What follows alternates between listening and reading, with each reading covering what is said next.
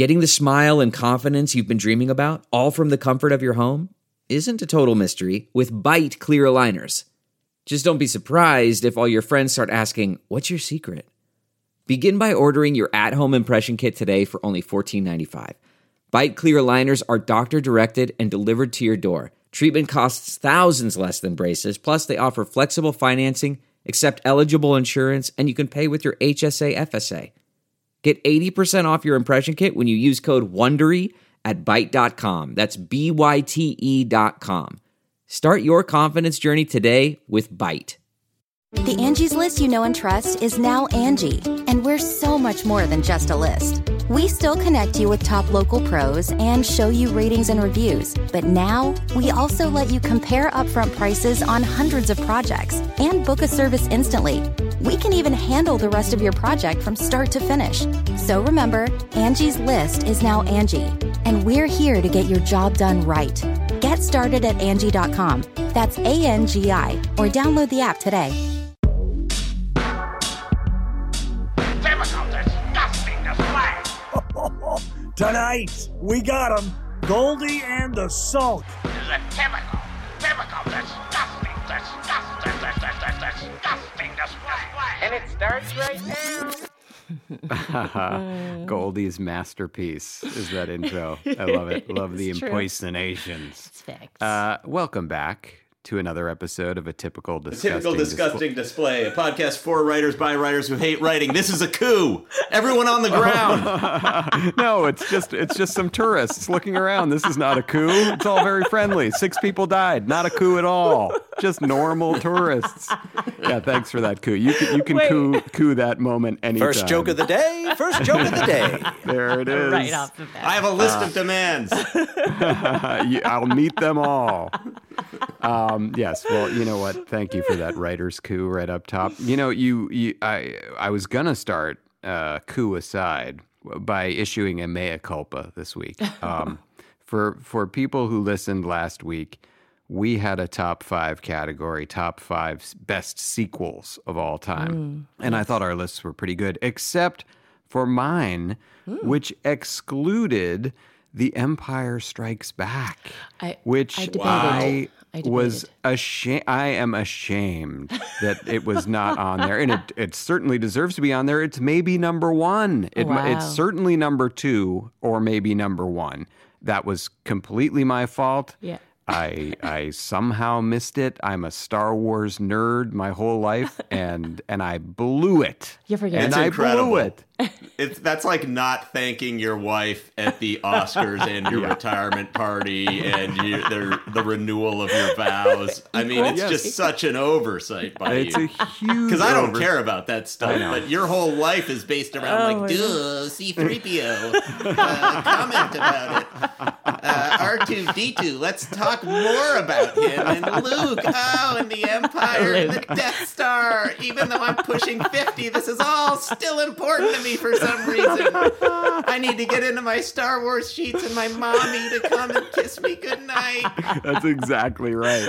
And as you may or may not remember about me, my my childhood bedroom in my home in Weston still has the Empire Strikes Back sheets and Star Wars wallpaper that Oh, my wow. mother will What? not take Still. down. An indictment of your mom's opinion on your marriage. It's just like he'll be coming back. I better keep the room. He's Just gonna in need case. yeah, in case he needs a place to sleep for about a year while he gets his I'm- life together. I mean, my mom hasn't. I would say it's it's it's died down in the last year, but I would say until last year, she was like, you know, you can always come live with me. Oh God, that's Just- kind of sweet though. It is very It's sweet, sweet, but it's yeah. also it's also like, Yeah. yeah, if I came to live with you, a lot would have gone wrong for me. Yeah, Right. Just yeah. so I've- you know, like many, many, many pyramids would have point. collapsed in my Yeah. life. I've kind of been making my own way for a quarter century, but I appreciate the, The version of me might not be able to move and might not be in its right mind. It might be like a me monster that you're pushing from room to room that's just trying to hit you because I've gone insane. Just like some episode of Intervention where you live with your mom. oh my! I love that term, a me monster. Oh god. Yeah, it's not, it's not me anymore if I'm back home at 50. Yeah, it's Frank and Goldie. Um, but and that's one person, not Frank and Goldie. Um, but anyway, so my apologies to uh, Yeah, uh, the director of Empire Strikes Back, whose name, as you may remember, was uh, Mr. Irving Kershner, which is crazy because you always think you're like, oh, George Lucas. No, no, no. Yeah. Empire Empire Strikes Back was directed by a man named Irving Kershner. so that's the thing at the end of Empire Strikes Back, which is like a fantastic movie with a great ending and has all the fantastic music. It just Iris is out and instantly it says directed by Irving Kershner, which it doesn't seem like a galaxy far, far away where that. that guy lives. that seems like the last joke of Spaceballs. It's the galaxy far, far away is Yonkers. Yeah. you know. The galaxy far, far away, so we better leave now. yeah, um, don't forget to bring a sweater. Space is very cold. You know, we'll stop at that McDonald's in Springfield and use the restroom at, on the way to the galaxy so that, you know, we won't be in, in dire straits by the time we get to the galaxy. and no treats in the car. Um, yes, so Empire Strikes Back, you deserve probably the top spot on that list, but I blew it, as De Niro said in Cop Land. I blew it. So, on kind of a, a more festive note, um, Goldie, I know you and I are big fans. So, we all saw Steph Curry Oh, break the uh, three point Yes. record in Madison Square Garden the other night. It's Yes. very exciting. Break the record uh, held by uh, Celtic great Ray Allen, who probably had the most beautiful shot in the history of basketball. But Steph is, eh, you can't not love Steph. Everybody loves Steph. Whereas LeBron is kind of a polarizing guy. Steph, everybody just loves him. He won, you know, he took over, hit, hit a great shot to break the record. And just to watch all the fans in New York, you know, it was an away game, but they all embraced him. They stopped the game. They gave him a standing ovation. And it was what? What do you I, saying? there, this is one of my, uh, uh, a little, this is a little like, it's grain of sand in my shoe. Yeah. is that New York gets touted as the mecca of basketball. And it sucks. They, it's Yeah. It's totally never been. undeserved. Like they're like these great New York City point guards. It's like Kenny Anderson, he sucked. Uh, Steph Marbury, not good. Way better. He's more China's, you know, point guard. Oh, right. True. Sebastian Telfair, bad.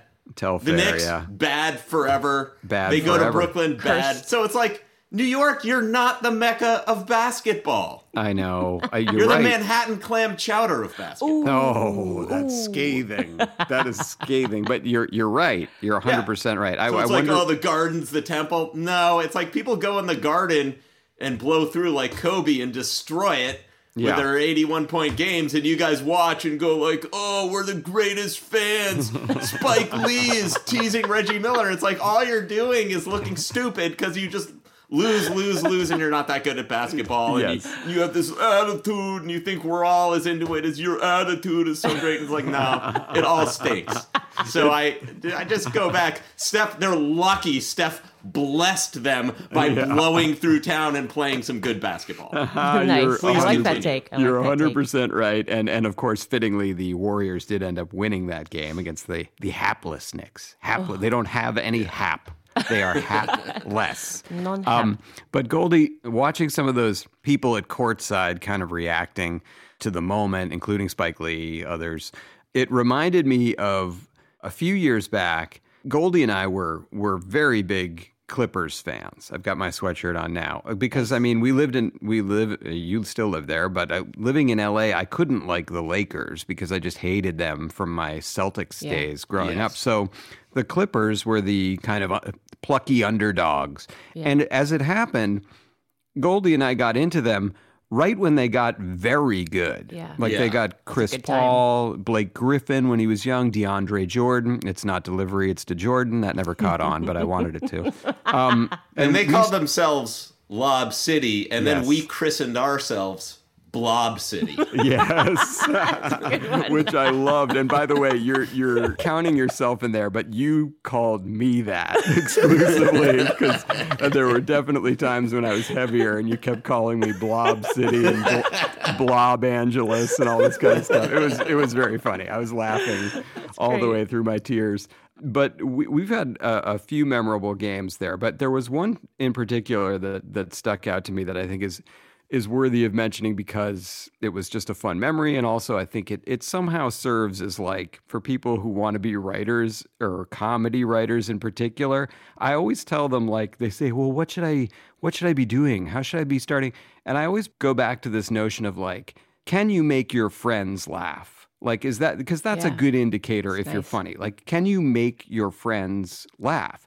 And I think back on one night when we somehow, I think through your agents or my agents, I don't Who's even your remember. agent? Yeah. Yeah. So we, we but, got but no one ever mm. thought I was valuable enough to to bring me that. somewhere or give me tickets to anything. It was like we're not going to lose him. We don't need to do any maintenance.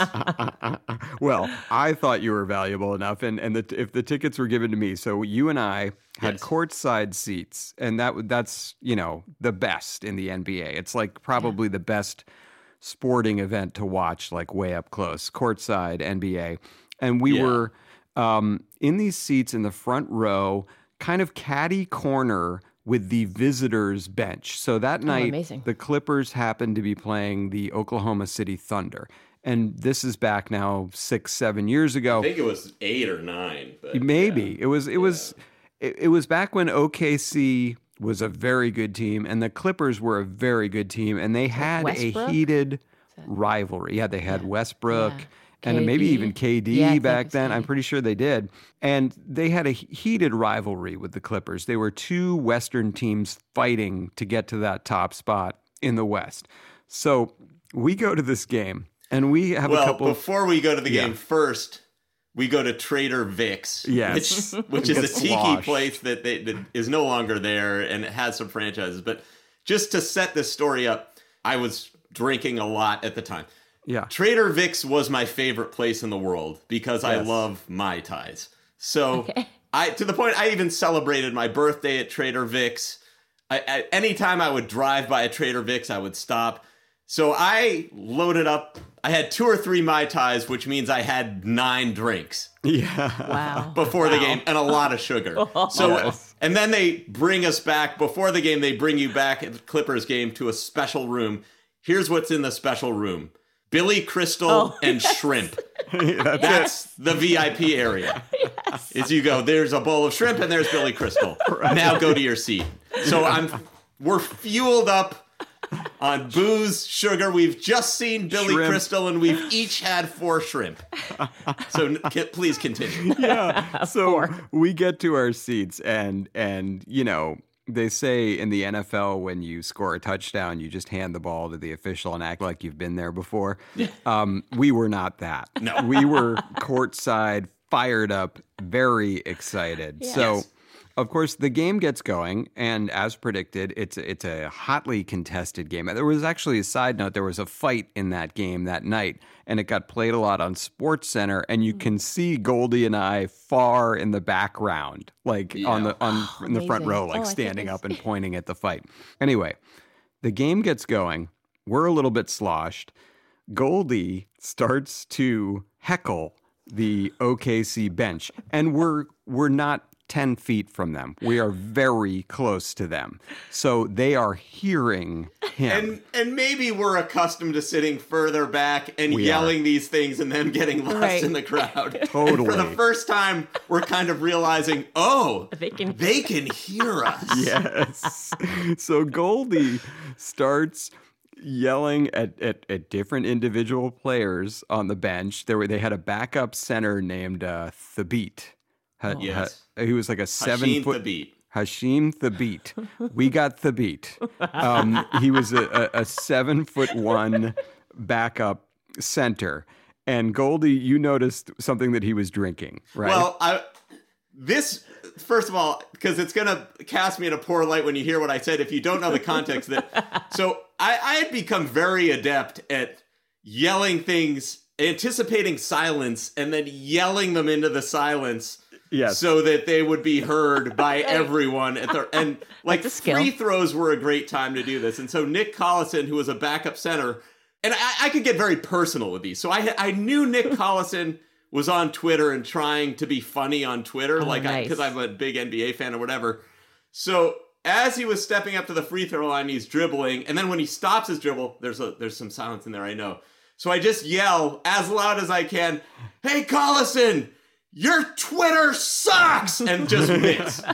So it's like because you know everyone else is yelling these generic things, but if you can really zone in on something that's important and personal to them, it's not like I know the names of their family. Like I'm not being. It's Right. not dirty pool. I mean, that's Right. you're out there on Twitter. Yeah, it's fair Your Twitter kid, but it's not something that's normally yelled at a basketball game. Right. So I had been doing a lot of this type of stuff, and we can we'll talk about the maybe the big other motif of the night later.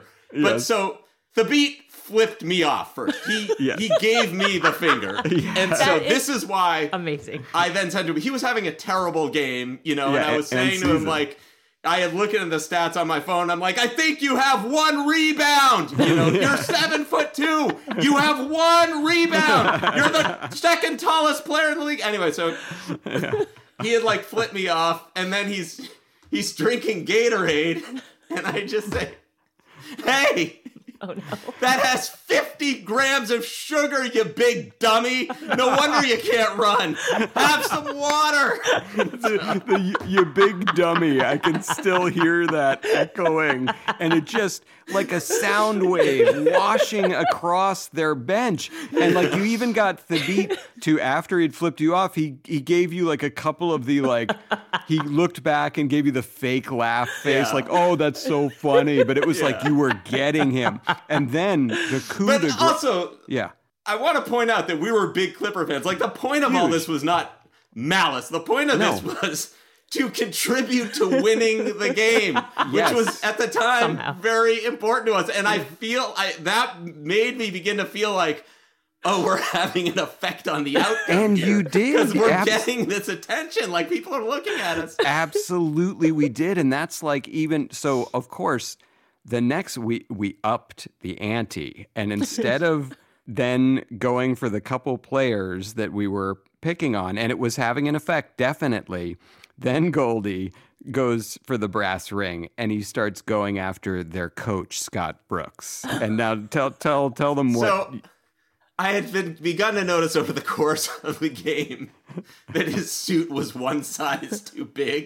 Yes. It's like it just- and it was undeniable that it was his suit did not fit him right. And like so I just started in in these moments of silence with, Hey Brooks, your suit is one size too big. It looks clownish. The jacket of your suit is too long. It's torn your knees. It looks stupid. Every time you stand up, you look like you're wearing your dad's suit.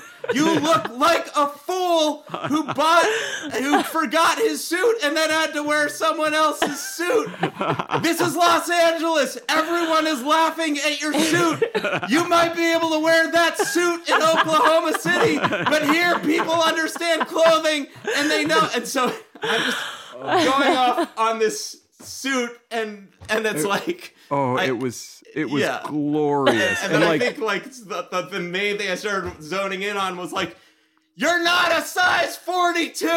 You're a lot smaller than you think. You think you're bigger because you're around big people, but you're a 38 and maybe a 38S. And I'm just and so.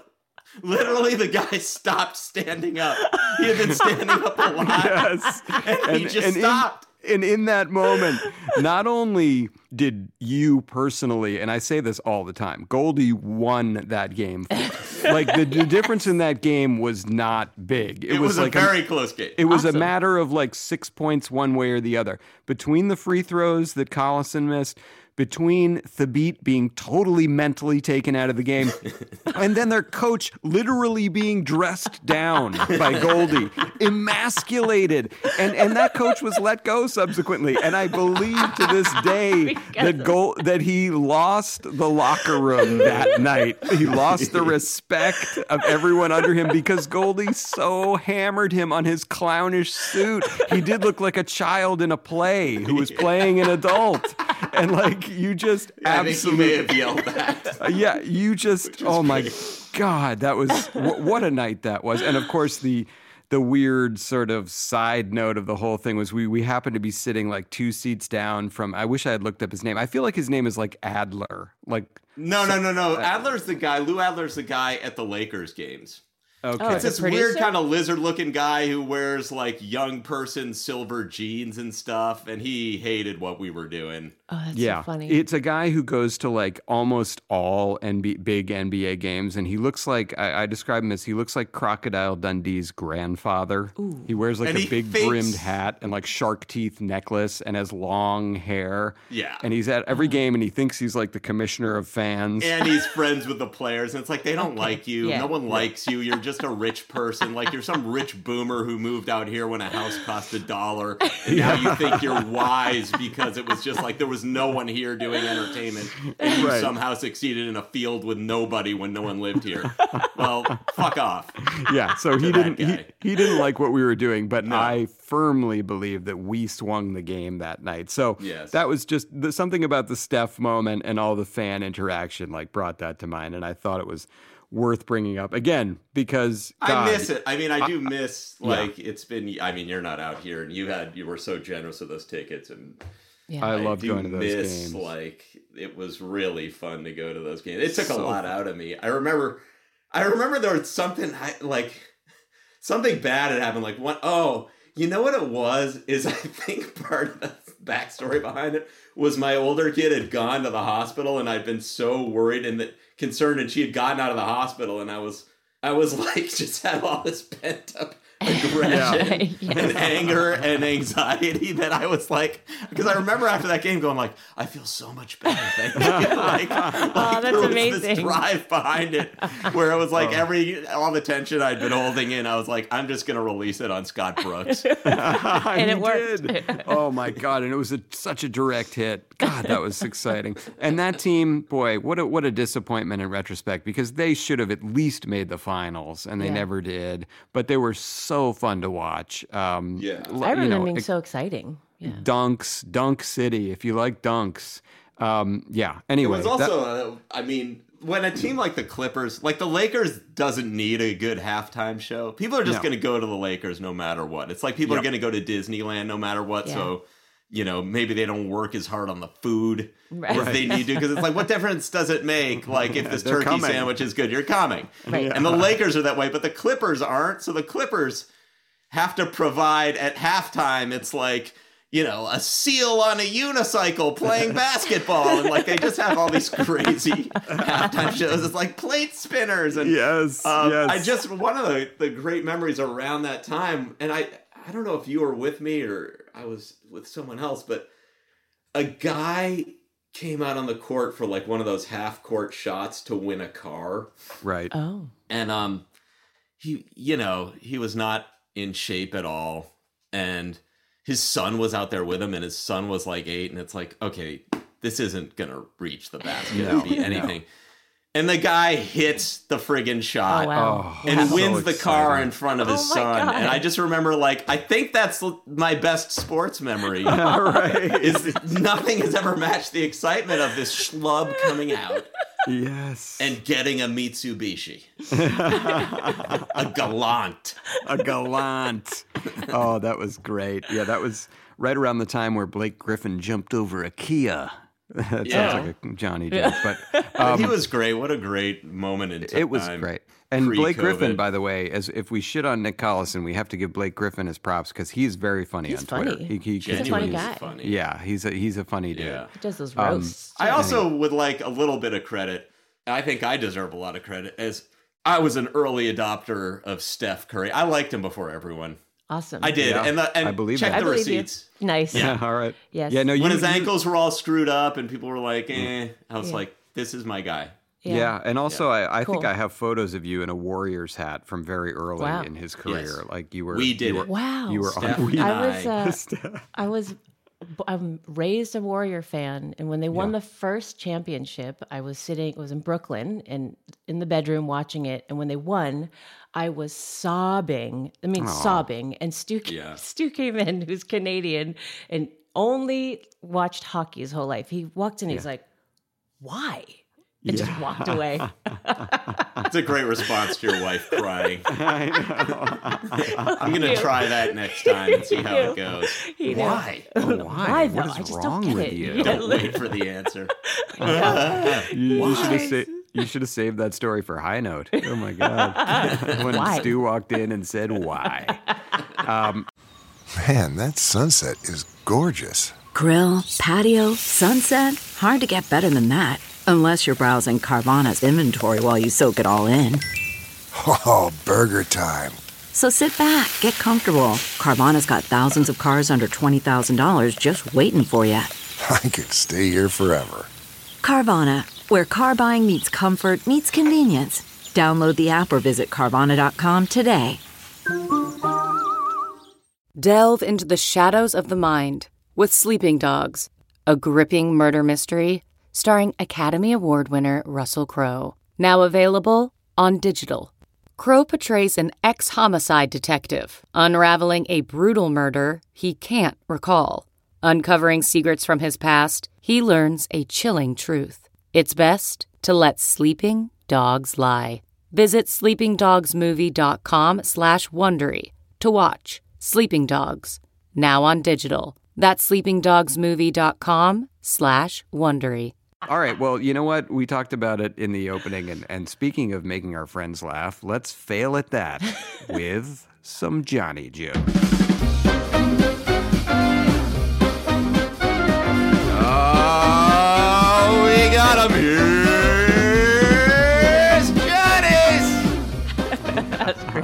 Great. We got him.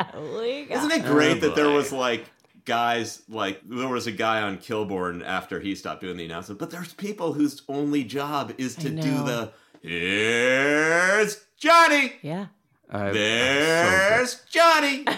I know. it's amazing. That would be I just such a want great that. gig. You'd be great know at it. Consider people- this an audition Yeah, to just do that. You'd be great. I mean, you could be Hey Now Hank Kingsley. I mean, I, I don't see oh, what's... nice. I'm bald. Um, I'm bald. That's right. uh, what a great character that was. All right, let's stop stalling and get into this uh, business. By the way, my dad told me last week he listens to every episode, Awesome. and he says, "Why do you keep uh, you keep um, you know downplaying your Johnny jokes before you even tell them?" He's like, "You, you make them sound so bad." He's like, "They're not that bad." And then he said, "Johnny." bad. He said Johnny used to Johnny used to tell a bad joke and then he would be say how bad it was. I said, "Well, I, I don't know. I'm putting the cart before the horse. I, I don't know what to say, Dad."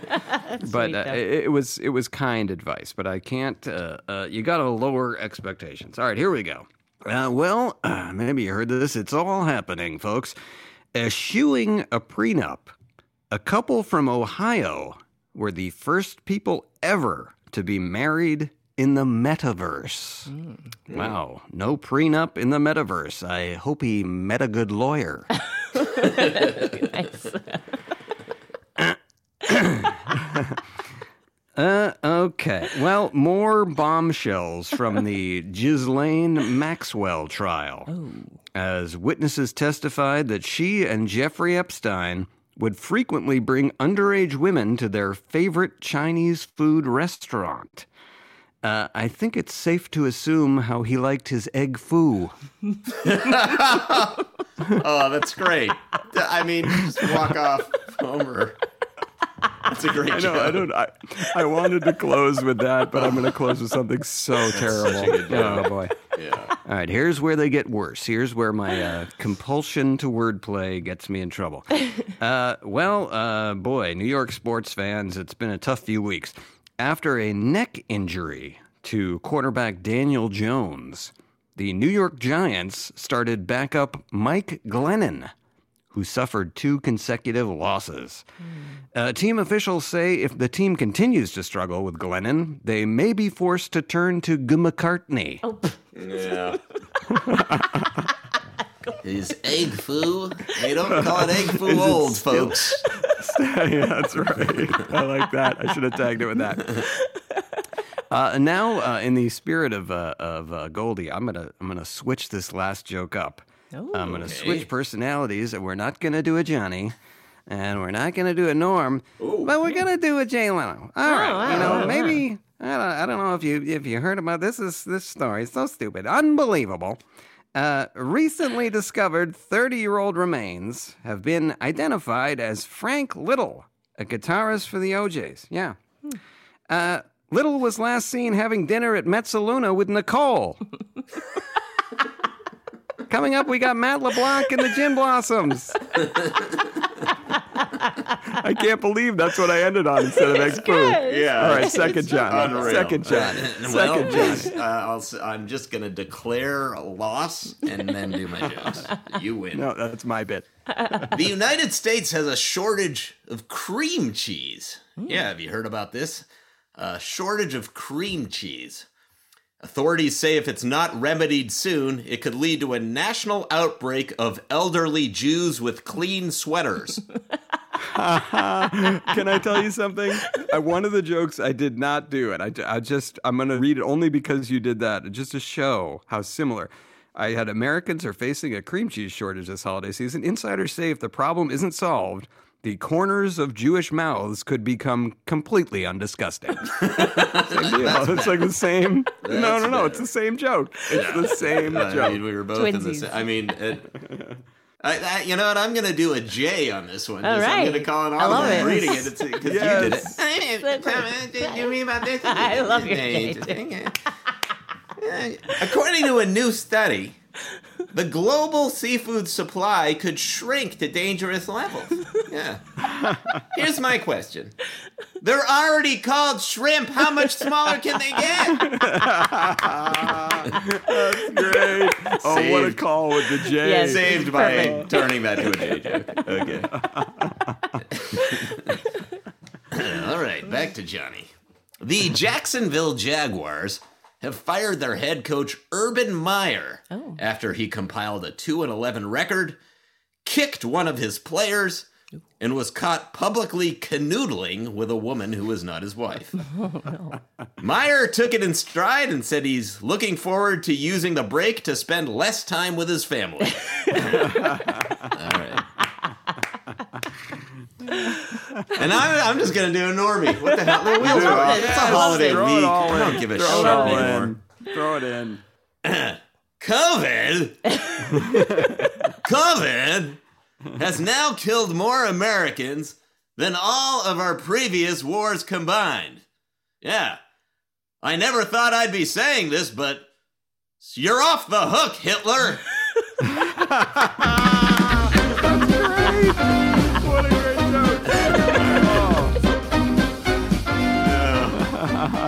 awesome. The wheels are off. No. That was great. That was That was great. great. Yeah, we're, we're gonna have to start inhabiting. We'll be like, ah, this is a James Corden. Yeah. start doing British accents. I think this is more of a Stephen Ryan. Yeah, there we go. I like that. And now today we're we're gonna get into our theme. Our theme this week. Multicam Is, versus uh, single cam. Another coup. Just kidding. Oh gosh, darn it.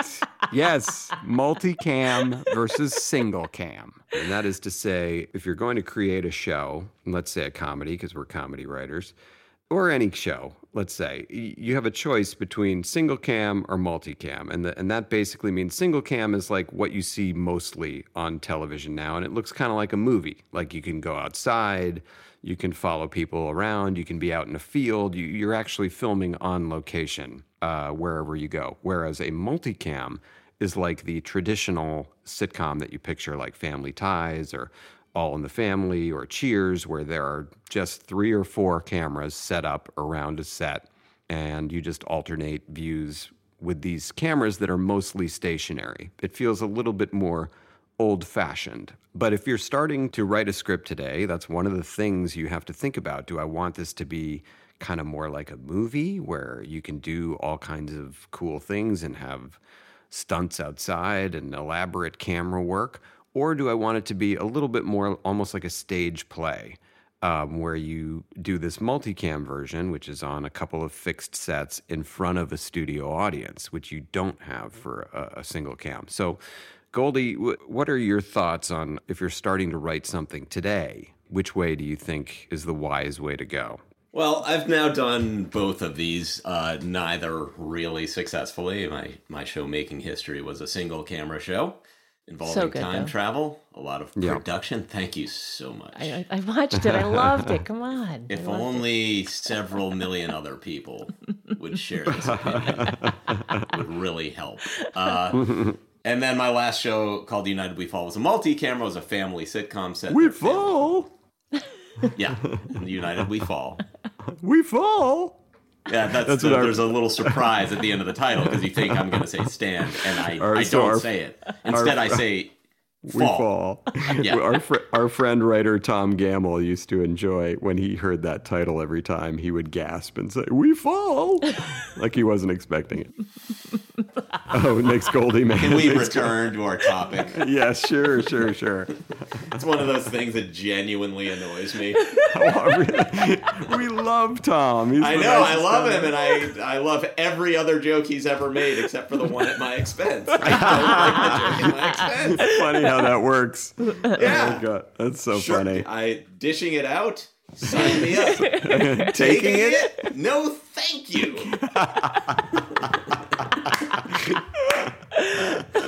Uh, all right, well, it gave us that moment, so that's worth it. So I, I guess when you when you start doing this, you should always plan for success, right? So you should always be thinking, what if this does become something? What if it Yes. actually does get made? What if it actually does go into production?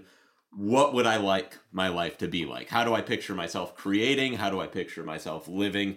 Because they're two very different lifestyles. Um, Absolutely, very different. Single camera is very, very, very labor intensive. Um, Okay. Three very production aspect, Yeah. As opposed to being on one set in front of a live audience and taping it for you know two and a half to five hours at a time. You are instead going out at a minimum five days a week. The days on your sets, which is you know say in Thirty Rock, the sets would be uh, you know the office, the stage, and then they would go outside to all different sorts of places, right? Right. So, for budgetary reasons, a certain amount of time you're going to want to be on your sets, which those days are easier because they're more controlled. But what makes it way harder than multicam is that for every scene you do, you have to move the single camera, the one camera, to get a master shot, which is a shot of all the characters doing all the action in the scene. So you see the guy distributing the paper 15 to 15 people in the master shot. Yeah. Good job. Then you have to get a close up of each character who speaks and reacts. Now, that sounds not too difficult, but what I did not realize going in, not having gone to film school, was that each time you move the camera, you have to move the lights as well. Yeah. Mm. And Yep. moving lights, when I say moving lights, you might think, hey, I take this lamp and I Right. move it from one side of my bedroom to the other side of the bedroom and I plug it in and, and there's a lamp there. No. Nope. There's a team of people dismantling rigging, reassembling it, and hanging the lights. And then once they're hung, they've got to be calibrated. Now, this happens Every 15 times a day and Yeah. takes a minimum of half hour, often longer, and during which time you are sitting there doing nothing. Yeah. Right. Yep. It I is know, very except- boring. And if you have kids or you have a life you like, you like to surf, you like to go biking, you will see your life hourglass dissipating, slowly going away as people move friggin' lights for your show that no one likes that is getting a point three that's going to be canceled oh, anyway. Whereas you could be running a multicam. Yes. Okay. so here's the benefit of the multicam Yeah. Yes. You're more likely to have regular type hours that you would at any job of, Yep. you know, 9:30 to 5:30, 9 to 5, whatever.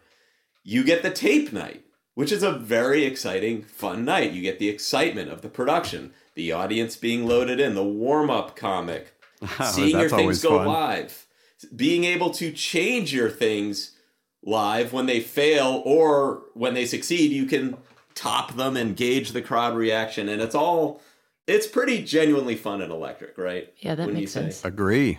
Agree. Yeah, and your schedule, as you said, so the, the major point there that you're making in your first point is that a single cam is like shooting a movie. It's like you're going to be on a movie type schedule where things are going to take at least 12 hours a day. There's going to be a lot of waiting around to get so many shots that you didn't even know you needed.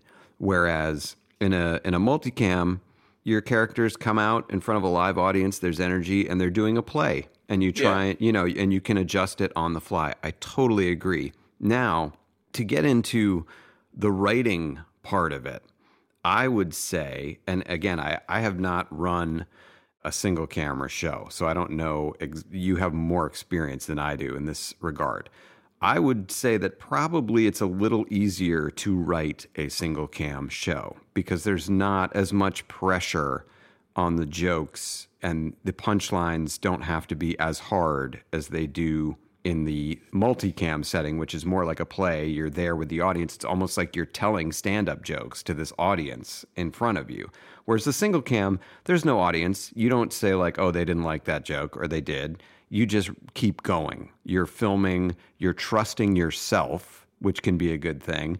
And also, you can do extra jokes that are visual because you have the freedom of more camera use to do that kind of And stuff and effects as well. and effects. So, in terms of going, sitting down to write something, I would say it might be a, a little more challenging to write a multicam, especially today. There aren't very many that are popular anymore, but that I, I think they'll come back. I think it's just a question of somebody's going to write a really good one, and then everyone will be talking about, oh, the multicams are back. And of course, every studio wants to do multicams because they're a lot less expensive because you don't have to haul your cameras all over town and have people, you know, moving lights all the time and blah blah blah. Which I found was true until it isn't. What say that expand on that. What do you mean? Well, uh, my last show had the ratings that it needed to have on on paper to keep going. Mm-hmm. It never lost viewers. In fact, it gained them. It was cheaper than a single cam, and then they canceled it anyway. But we've talked about this many times, and we know why that is. It's because of the Sony ownership, part ownership of it. They didn't, the network and studio did not own the show. Certainly, th- that's a huge factor. But Huge- I also think that um, there's the perception among executives and higher level executives in particular don't seem to be a fan of this style of show. And it doesn't seem to be the thing that gets the critical acclaim. Right. They never get nominated for anything like like Roseanne, or which is now the Conners, has been going, going, going, going, going, m- uh, making money, but they don't get Emmys at this point. I mean, partially because of Roseanne's behavior, but also because I think while the average American viewer, I think, enjoys it more, people who hang out at Brentwood Country Mart don't. Yeah. Well, it's interesting because I think the that average American viewer you're talking about is kind of sh- it's shrinking a little bit. It's not to say that it A can't come bit. back. They Well, go. a lot. They a go. lot. They go. They go. They go.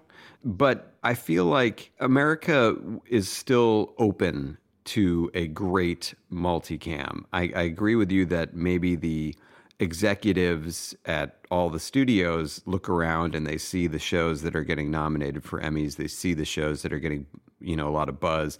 And also single cam is a little bit easier to watch for the modern sensibility. It's like it looks better. It looks more like a movie. They can just do more interesting things visually. Whereas the the multicam, it's like it is like you're sitting around and watching a, a version of a play for for Yes. 22 minutes. But when you get like, listen, people still love to watch Friends. You know, mm-hmm. y- young people are continuously rewatching Friends on on Netflix or wherever it is, and so they like it. So like it can be done. Of course, Friends had that jackpot of casting where they just Yeah. had like five people that everyone loved and and wanted to to watch over and over again.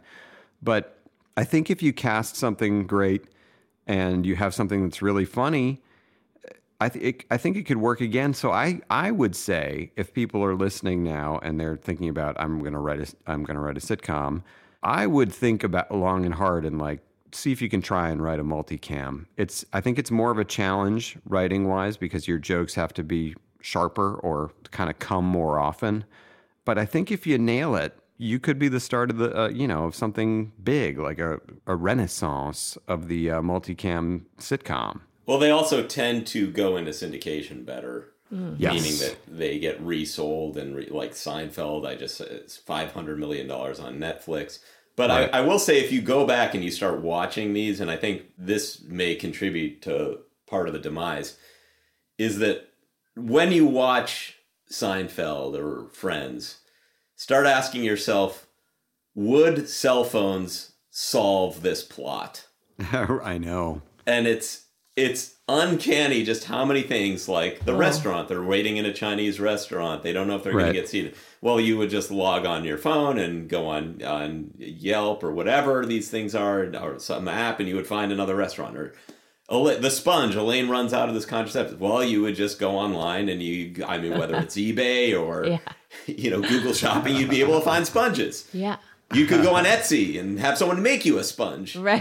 You could get a TaskRabbit to do it. You know, like everything Kramer was doing could be done by a TaskRabbit. Right.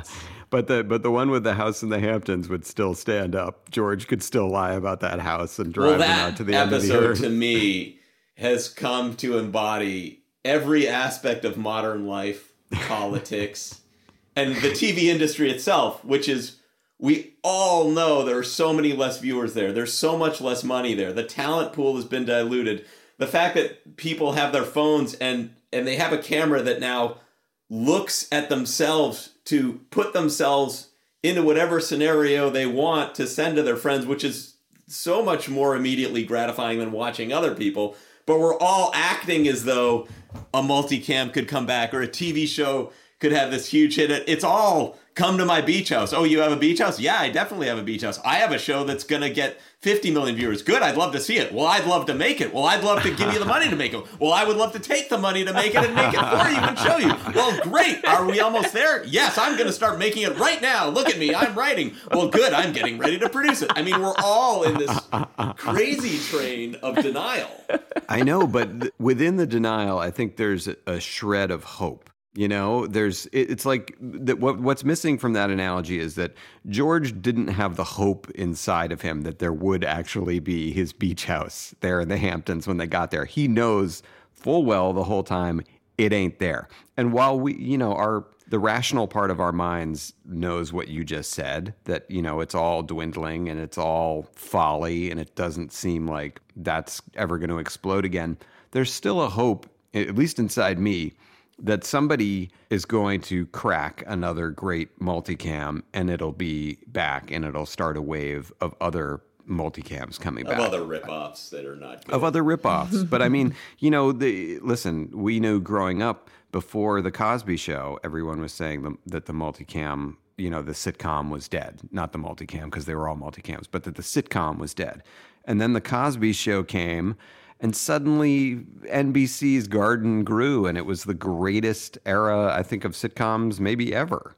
Well, you Um, love Bill Cosby. Oh. Oh, I can't get enough of that guy. What a hero of mine he is. Oh, just to I want to just just to sit down and have a drink with him would be an honor. I have a little Oh, yeah, no. unfortunate news for you. I'll, I'll tell you. off Wait a minute. What? He did what? No, there was that year you fell off the boat and were in a coma that I still haven't filled Right. you in on everything Yeah. that happened that year. That's by the way, that's the sitcom. A guy who's been in a coma for five years over COVID. That's we'll, we'll work on that later. That could be a multicam. But, One um, sets the hospital. Just going going back a little more to topic, because I wanted to touch on something you brought up, which you know, getting to work with these actors and and getting to watch them do their thing live uh, versus the single cam. I, I will say that if you when you do single cam, you do end up giving a lot more of your control of the show to the director. And it becomes critical that you pair up with someone who both shares and enhances your vision for what you're trying to do. On Making History, I was so fortunate, um, and I didn't know him beforehand. I, I sort of got match made with Jared Hess, who directed Napoleon Dynamite. Nice. Awesome. Nacho Libre, who for some reason was just interested in doing this. He just got the script and liked it. Um, we subsequently, he's become one of my best friends, but he, as a writer, you write these things, and I don't know how to actually make them happen. Yeah. But he plugged into this network of DPs, director of photography, these lighting people he knew, the crew, so that they essentially get together this sort of band of thieves that they know from other productions. Yeah.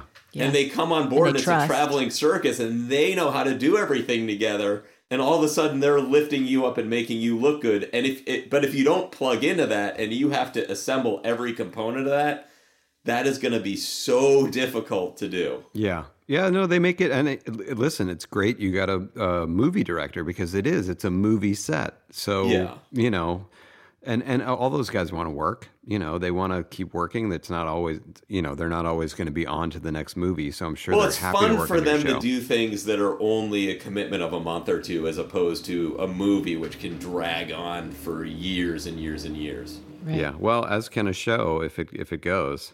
Yeah, but I think one aspect of this we haven't touched on is after the shoot, the editing process of single cam versus multicam as well. Because Mhm. multicam, it kind of is within about 15% always going to be what you shot. Yeah. Okay. You can't. what you see else. is what you get. But single cam, after shooting, you you're maybe only 50% done because the editing and the assembling of this cut into what it's going to be with the sound and the music and everything else is its own separate form of writing which at least going in I had no idea. Yeah.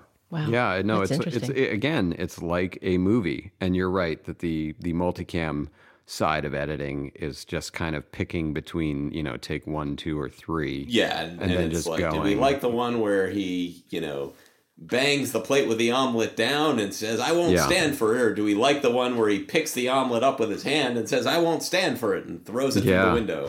Right? It's like I like neither of them. Let's just cut it. Great.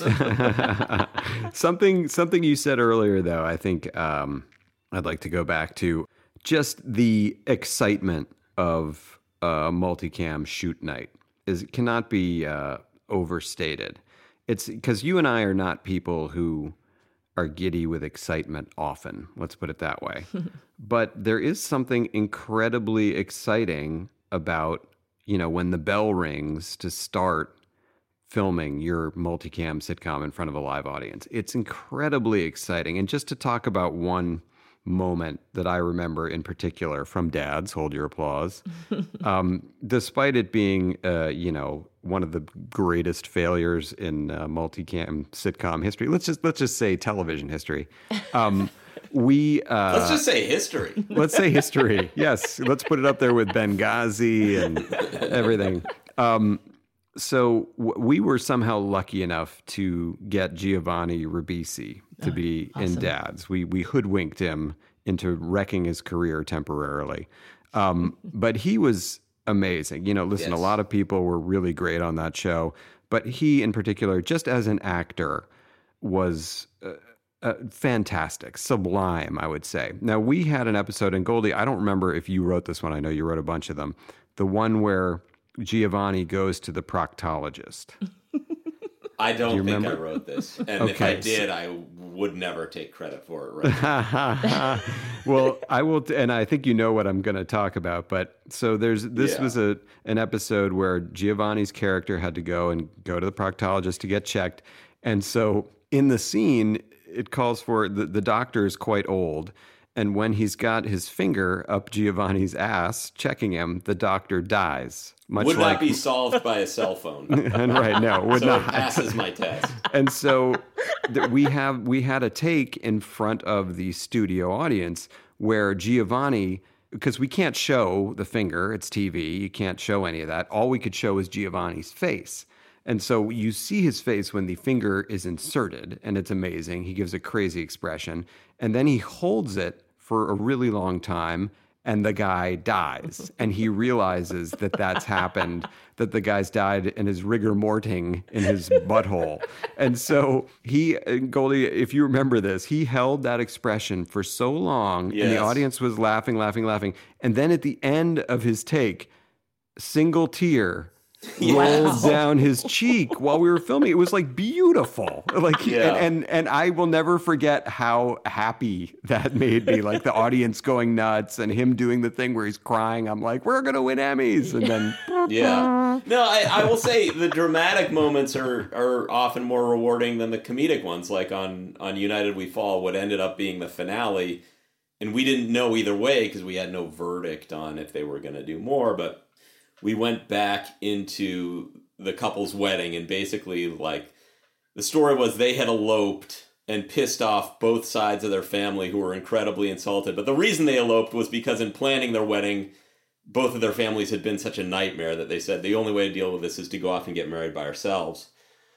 Oh boy, here come the tears. oh, the elope-a-dope. The And elope-a-dope. so, but then they felt like they had been robbed of their own. They had robbed themselves of their own wedding, and so on their tenth anniversary, which they had forgotten because they were so busy with their kids, they decided they wanted to renew their vows and actually have their families in. And in doing so, all the old problems resurfaced. Their families became nightmares again. Right. And they, they said, let's elope again and screw them over. But then there was this epic snowstorm and they couldn't elope, but they were like, this is the best of all worlds because our family can't make it, but we still invited them. And then Right. the family rented a snowcat and drove through a very dangerous blizzard to burst in and kind of ruin the wedding. But in ruining the wedding, they kind of, you know, made it by Br- bringing them the interjecting love. themselves, and then they realized like this is the beauty of life: is you make Yeah. these plans and you can't escape your destiny, which is to be with your family. Right. It was like really, and like I was in tears. I mean, I'm in tears thinking about it now. I was in I got tears goosebumps. at the taping. Yeah, I got goosebumps just thinking about it. and and like the audience loved it. I'm telling you, the audience was there. I'm not a deluded person, right? Like I'm not someone. If if they hated, I'd be the first one to go, dude, this is a disaster. I got to get it. But the audience loved it. Tears all around. Yeah. Tears with Yeah. the, the cast. Tears with the crew. And then. You know, they just look at it and go, "You're canceled." No, and they put garbage on, and it's just hard sometimes to recover from that Yeah. No. to go well, I- uh, and then and then and then for them to come back in two months later and go, "What else you got? You got any more ideas?" Oh yeah, yeah, I'm real eager to give you a fucking idea, you viper. well, I think we have to assume that the advice we're giving to people out there What are not happened? not What people who have been burned by the studio or network. That are people who are hoping to get into this game and not just one foot out the door. Save yourself the heartbreak. Do a single cam. You know what? No, just go into if you hate your family and you never want to see them, do the single cam because you'll your whole life. Then you'll just be uh, running yourself ragged for 18 hours a day. When they and when they cancel you, you'll be a broken person. So Yes. broken they won't even ask what else you got because they'll know you're insane. Yes, that's great advice. What a great business this is. well, also you can just do what uh, Family Guy writer Mark Hentemann, before he was a Family Guy writer, was a writer for uh, was it Shoebox Greetings? Ha-ha. and there he is. That's Mark's laugh. Ha ha! He does the It was Oscar. one of the. It was a greeting card company set in Cleveland, whichever one right that is. and and can you imagine so like he did that obviously pretty soon after college and obviously he wanted to be a comedy writer and he has been incredibly successful. He's been working for you know 25 years uh, professionally. But eh, i can ima- i can only imagine that him first getting that job at like hallmark or whatever it is that must have been exciting for him like he Oh, must have been like holy shit I'm a I- writer. I am a uh-huh. writer. Yeah. And you know what? You'll save yourself all the headaches of single cam or multicam if you're writing on one side of a greeting card. Right. So don't don't Yeah, just 'cause turn your front- nose up at The that. front page, you know, it's happy birthday, happy That- yeah, that's anniversary. that's handled. That's handled. Sorry, your cat died. That, Yeah. We yeah, got to that. my to my favorite uncle. Those, those are there. um, anyway, so I don't know that. I think with the the overall message is single cam, a lot of hours. You're dealing with just a movie schedule, a lot of hours, but it does give you some visual freedom, and it takes a little bit of pressure off the actual joke writing in your script. Multicam, you can live a very civilized nine to five kind of schedule with a multicam. You can you can have normal hours. It puts a little bit of writing pressure on you at the beginning to nail it as though you would nail a 22 minute play. Like that's you the writing needs to be solid. So weighing those two, again, I would encourage people to just go for a multicam. I think you got to zig when everyone's zagging. Everyone's going single cam. Try and come back and make a multicam that's that's interesting. There's something cool about it, you know? Yeah. That's what I'd say. I agree with you. I mean, you get paid the same, so Yes. less hours. you keep concentrating better. on the hours. we should be talking better. about the writing. I know, but you're right. You're totally right. I would be insane if I had to work like 18 hours. Also, I mean, now I'm just running up the score, but uh, single camera script pages are single spaced, and multi camera script pages are double spaced. Right. So you actually have to write less in fewer hours when you do a single cam. Oh God, this is it. Writers who hate writing. Here's Right. the advice, the real advice. I love it. Keeping with the theme. Um, all right, so I, I I enjoyed that topic, Goldie. Thank Yeah. you for Cried. That was great. Emotion- You- another emotional sneak attack. so good. another another shell of himself. as I discover just a, a well of anger. I'm like a I'm like a Saudi Arabia of anger. It, there's just beneath the Endless. surface of the land. There's just untold, untapped reserves of anger. every week we're we're we're lighting your wells on fire every week. CarMax is putting peace of mind back in car shopping by putting you in the driver's seat to find a ride that's right for you. Because at CarMax, we believe you shouldn't just settle for a car, you should love your car. That's why every car we sell is CarMax certified quality so you can be sure with upfront pricing that's the same for every customer. So don't settle. Find love at first drive and start shopping now at CarMax.com. CarMax, the way car buying should be. Okay, picture this. It's Friday afternoon when a thought hits you.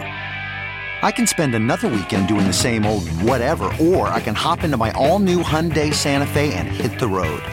With available H track, all wheel drive, and three row seating, my whole family can head deep into the wild. Conquer the weekend in the all new Hyundai Santa Fe. Visit HyundaiUSA.com or call 562-314-4603 for more details. Hyundai, there's joy in every journey. Well, I think that was a, a fairly complete debriefing on uh, single versus multicam, and that hey, takes like your dad to, said, don't undersell it. That was an amazing and complete college level course on everything you need to know about writing multicam versus single cam. that was writing 401. You have to have three previous years' experience to understand what we just talked about. All right, and now we get to the portion of our show that we love, and we hope you do too, called Top Five. Top five. That's us singing. Best thing we'll ever do. Um, and speaking of singing, this week's category was a lot of fun to think about. This week's category is top five driving songs. Needs no explanation. Yep. You totally get it. So, who wants to go first? I go. I, I love this topic. You came Okay. up with it, right? Yeah. Yeah. Number five. Uh, I'm going with Tom Petty's American Girl. The first Oh, note nice. just kicks in, and you just want to stomp your foot on the accelerator. can I can I make a counterpoint to that? It's a great song. Sure. But it, it, do you remember where that song was famously used in cinema, which kind of makes that that choice a little creepier? I don't. It- Was it, it- in Star Wars? it was an Empire Strikes Back. No, it was It was in Silence of the Lambs, and it's what the Oh. girl is listening to while driving her car right before she gets kidnapped by Buffalo Bill. See? That's great. Was having a good time. Yeah. Right She was. Having a Point time. proven. Driving Until- too, and driving. Um, number four, child of the '80s, Lindsey Buckingham's "Holiday Road." oh, nice. I had it on and off the list. It's good. it- It's a great song. Yeah. Great Yeah, song. yeah. Now, nice. number three, I'm avoiding the very hacky little red Corvette in favor of Prince's "Let's Go Crazy." Wow, hmm. Because great choice. You're on the trip. Wow. You you've gone 300 miles. You need a boost. You got 100 to go. Yes. And you turn to the person next to you and you say, "Let's go crazy." and then crank it up. no, I just that that that dearly beloved is like a shot of adrenaline when you hear that dearly It's beloved true. love. It's like Yeah, electric, true. Great. electric. Uh, number two is now the other person's asleep. it's time to get emotional. Yeah, It's time to think about all the things in your life that brought you to this point in the trip. Some good, some bad. Oh. You got to leave some behind. That's sad. Oh. And you got to look forward. And you do that with Tracy Chapman's Fast Car. Oh, yes. Oh, good call. Very emotional Very. indeed. indeed. And when no, that's uh, that's And such number a s- one, Yeah, this is the I- I- Mike I know what Tyson it- Spinks knockout. I know what it is. I You know what do? it is. Go ahead. We we both have the same one. Oh, Okay. No, I want you to say it. You get the Life is a highway. oh, Oh, come on. Well, wait a minute. Wait a minute. Let me. Did Yeah. all of your driving songs have to do? No, American Girl doesn't have to do specifically with driving. No. Okay, but you you, you missed a huge one Uh, that I cannot believe. That's You- possible. I cannot. Well, believe. let's. I look Just like forward to finding out what it is. Just and like then, Empire. All right, and then let's let's, getting angry. let's leave let's leave JC for last, just to give a. Uh, Okay. Yeah, yeah. unless you wanted to go now. No, no, just- Uh, just a- yeah, mine's Let me let me go place. up against Goldie. To, Oh, by I love it. comparison I love it. Okay, number five for me. Oh, what a what an what a guitar intro this has that just gets you abs your neck bobbing. Long Train Running by the Doobie Brothers. Oh, Yeah. do I Okay. love that song, man? I would go with me going. China Grove if I was doing doobies. I, I thought about both of them. I thought about both of them, but that Doobie's got some good driving music, Yeah. unquestionably. Number four, this is where I switch it up a little for me. All right. My favorite hip hop song of the 90s, favorite. And I can, as I say it, I can hear the bass thumping in my car. I can smell the weed. Um, if this is the Number four is Don't Sweat the Technique by Eric B. and Rakim. Oh wow. I Okay. thought for thumper. sure you were about to say things that make you go, hmm. Freedom Williams from Framingham, Mass. oh wow. Uh, yeah, that's This- I'm afraid the C+C Music Factory has been closed for quite a while. um, anyway, yeah, don't sweat the technique. If if if you don't even if you're not familiar with that song, just get into it. It's got maybe the greatest bass line drum combo of any wow. song ever. All right, number three. Uh, and I thought you were going to say this on your list, Goldie. Thinking about your life, thinking about good times, bad times Oh. by Led Oh, Zeppelin. yes. Wow. Absolute Yes. banger. Great, I could run through a brick wall when I hear that one. Number two, Blue Sky by the Allman Brothers. oh wow. Oh. Blue Sky by the Allman Brothers. Just an unbelievable. If it, if it happens to be sunny, it's just you What can't about beat that as a Mr. driver. Blue Sky? By ELO. Oh, that's way, way. That's like if we did a top 800, that might make it. All right, number two, Blue Sky and the Allman Brothers. Number one, Goldie. Where was this on your list? Panama. Oh. oh, what Oh, you wow. can't see is me tearing out my headphones, throwing down my clipboard like a football coach who watches a kicker blow a 28 yard game winning field goal, and just jogging back to the locker room without shaking anyone's hand. yes. I felt certain we were both going to have the I same blew it. number. I would Oh, wow. actually go with Unchained over Panama as a, as a Van Halen Oh, banger, but I mean, Well, yeah, I, that's I a had huge an, I, I, oversight.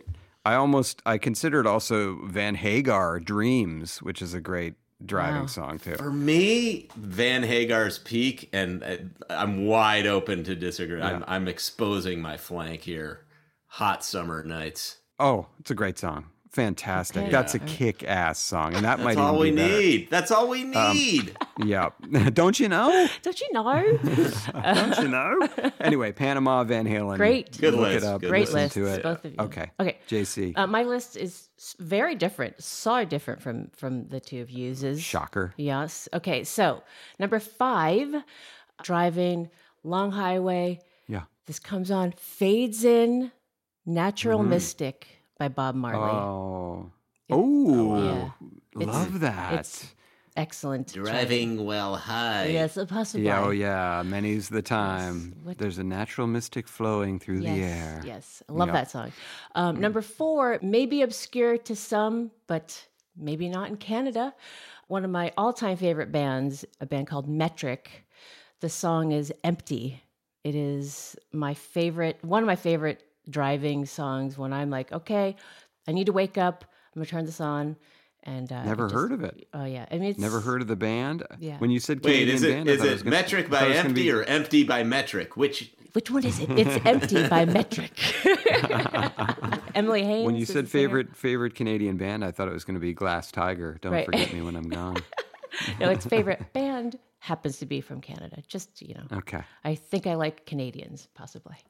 Um, sure. Okay, number three from Check Your Head. Uh, so what you want? That's always That's like a good like That's wake up. great. yeah, that's a good choice. Wake Great, one. great, great song. And then um, also, Child of the 80s are my top two. Number two is Drive by the Cars. Oh, Uh, the cars have like four that could Yes. just be on there. Yeah. totally. That could have Just been what I just what I needed. I mean, that Oh, I be- love Yes. that song. Yeah. Yes. I, Uh, did. the the car the Drive is a drive, sad drive. You might be going to or from a funeral. I know. Drive. but you're love it, thinking you're thinking while you're driving to drive, and and Mm. It's drive, a I meaningful think- drive. Yes. I think drive. I think drive is the best ballad of the '80s. oh, wow. I'm going to go ahead and say it. I think it's the best ballad of the '80s. Okay, I'm gonna have to contemplate. Um, and then number one is "In the Air Tonight" by Phil Collins. Oh, when that what a drum, call. Hmm. when the drums come in, the drum fill. Love oh, that. Your No. drives seem to be like Should not have a lot one. about pumping up and a lot about just Dri- cruising. kind of m- melancholy contemplation. Yeah, we did it. You know, I grew up in Mill Valley, and a lot of the pastime is driving over the mountain, over Mount Tam, and it was just like a lot of driving. And this was this type of music I chose over the curvy mm. roads. So That's uh, awesome. I- In the, I mean, in the air tonight, of course, best drum breakdown. And probably a kid got history. murdered. right, Maybe, maybe That- he's, he, he, denies that that's does. true. He does, yeah. But but I love that story. The, the most interesting thing about me by far isn't true. Right. Oh.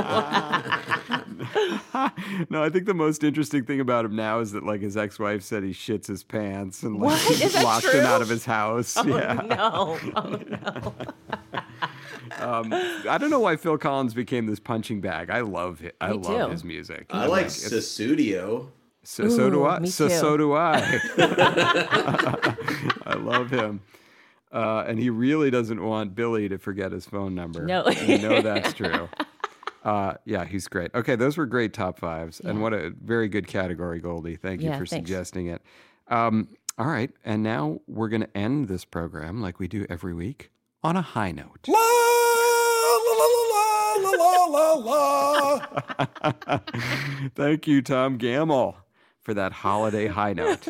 Um, I'll start off. This is just a quick one. So, uh, my daughter, Levy, who's six, just last weekend took her first karate class. Oh, And boy, did she love it. She absolutely loved it. Loved, first of all, step one, loved the outfit. Was very excited about wearing the outfit and the belt. And then in the karate class, was like eagerly doing all the exercises and totally smashed a wood board, you know, a, a- a, wood board in half on her first day. And like we have video of it, and her face Wow. after she smashed it in was so happy and excited. So Wow. I'm just glad to know that within a couple years, all the women in my house will be able to beat the shit out of me. so that's the first That's step great on that road. Um, I'll great. step in to give JC time to think of one. Uh, thank you. I had all this time. I thought one. so this yes, thank is something that like no one really knows about me, but to relax, I play continuing with our basketball theme. I play NBA 2K15. Yes. And it, I've never upgraded. Okay, so Yes. Kevin Durant is in an OKC uniform on the cover. Amazing. Wow. And part of this is that I play the Denver Nuggets, who are one of the worst teams in the game, versus Oh. the Cleveland Cavaliers, and I attempt to beat them. It's pretty difficult. Right. And then I, in my head, keep track of seven game series uh, Wow. over the course of time as I play like championship series, the Nuggets against the Cavs. Is is So- Carmelo still on the Nuggets at this point? No. No. Okay. Okay. They're very bad. It's Ty Lawson, D- Gallinari, Danilo Gallinari is my star player. Okay. Anyway, so I had tied Red Auerbach at 10 championships Oh. in my mind. wow. Wow. I had then tied Phil Jackson. I had won my 11th versus seven losses. Yeah. But I had been on a two championship losing streak and I was really concerned. But last week I won my 12th championship Just of like my mind. And I will tell you that I I Yeah, I got goosebumps just thinking about it. I, I went kind of nuts and no one in my house understood what was going on. It's like the 12th uh, NBA 2K15 championship in my mind. I mean, this has been going on over the course of like three years or something. Oh, that's great. That's So, it was a good. game six, and I and it was I had just figured out a way to use Randy Foye, who I had kind of abandoned six championships Oh, so ago. funny. And I'm using him in this new way, like I'm innovating with this team. and I've gotten so into it. And anyway, I'm I'm incredible at it, and I won 12 Congratulations. Oh, that's that's huge. awesome. That's forget Steph. That's Yeah. the real uh, NBA accomplishment real this week. That's great. That's great. Um, so, okay, my high note for this week was so last night we had the Family Guy American Dad holiday party over Yes. Zoom.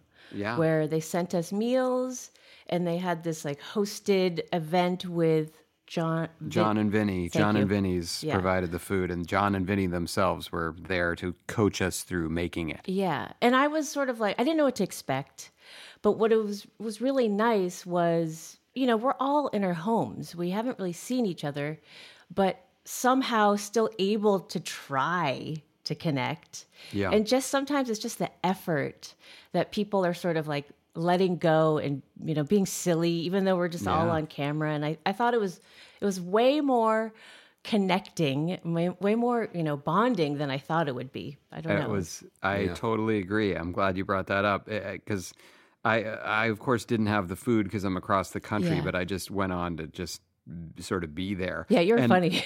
And oh my I god, did the opposite, just took food and ate it and didn't go on the yeah, that also would have been a good way to go. Yes, yes. it's also a So nice wait, you got the. John and Vinny's Uh, it's just like uh, it's a free dinner. Let's take it. It's from John and Vinny's. It'll be good. good. I just ate it up. I didn't even, I didn't even think about going on the Zoom. that might have been the way to go. Oh god, that's so. but also funny. like Jay Pharoah was just like dancing up a Yes. storm and having a blast and I you know. Well, that was that was a funny thing to notice because Jay, Jay Pharoah, who's one of our consultants now, he writes Yeah. With us And a d- voice, too. obviously does a bunch of voices, and he's funny. He used to be on SNL. we worked really together, funny yeah. comic. So he was in one of the uh, Zoom windows, and I think people were kind of excited by that because I don't know that everyone even knew that he was working for the show, but they all started to see him and they started to write comments. And once, like in true, like a true Yes. comic, Yes. once he started seeing comments about himself, he And was on stage Oh, the yeah. whole night. And they at the end of the night they were playing music so people could like Zoom dance. Yes. and he was going nuts. He really was. They played um, uh, Michael Jackson. What was it? Don't stop till you get enough. Yes. And he He did the like, moves. He started dancing, and he was. And I, I wrote in the comments right at the beginning. I'm like, "There's no way he can keep this up for the whole That's- song," but he did. He did. He did. He kept going. And of course, that kind of stuff, Goldie, you remember from when we went to the those Twitter awards so many years ago, and they had Yeah. public comments that you could. It was like that was, for the Family Guy. I think where there, a few Megan was on there, and Well, a they couple of shut the down the comments because of us at the Twitter awards. I know. The screen mysteriously went blank was after tweeting. After one of us tweeted, "This is horrible." yeah, yeah. I'm not having a good time. Uh, yeah, so the, the comments section was kind of a fun place like Yeah, that last great. night. But yes, JC, that was that was that's a fun high note. It was a fun holiday uh, gathering. yeah, it was a great just- idea. Oh, Anyway. good dystopian fun. Yeah. I know. I like dystopia. Yeah. um, anyway, what a fun episode. Um, we hope that you guys are having a happy holiday season. Yes. We thank you for listening. I thank the two of you for being awesome. And you. we will talk to you again next week. Typical,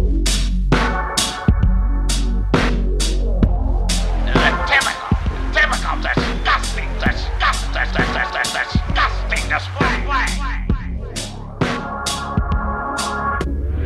And it starts right now. So, so do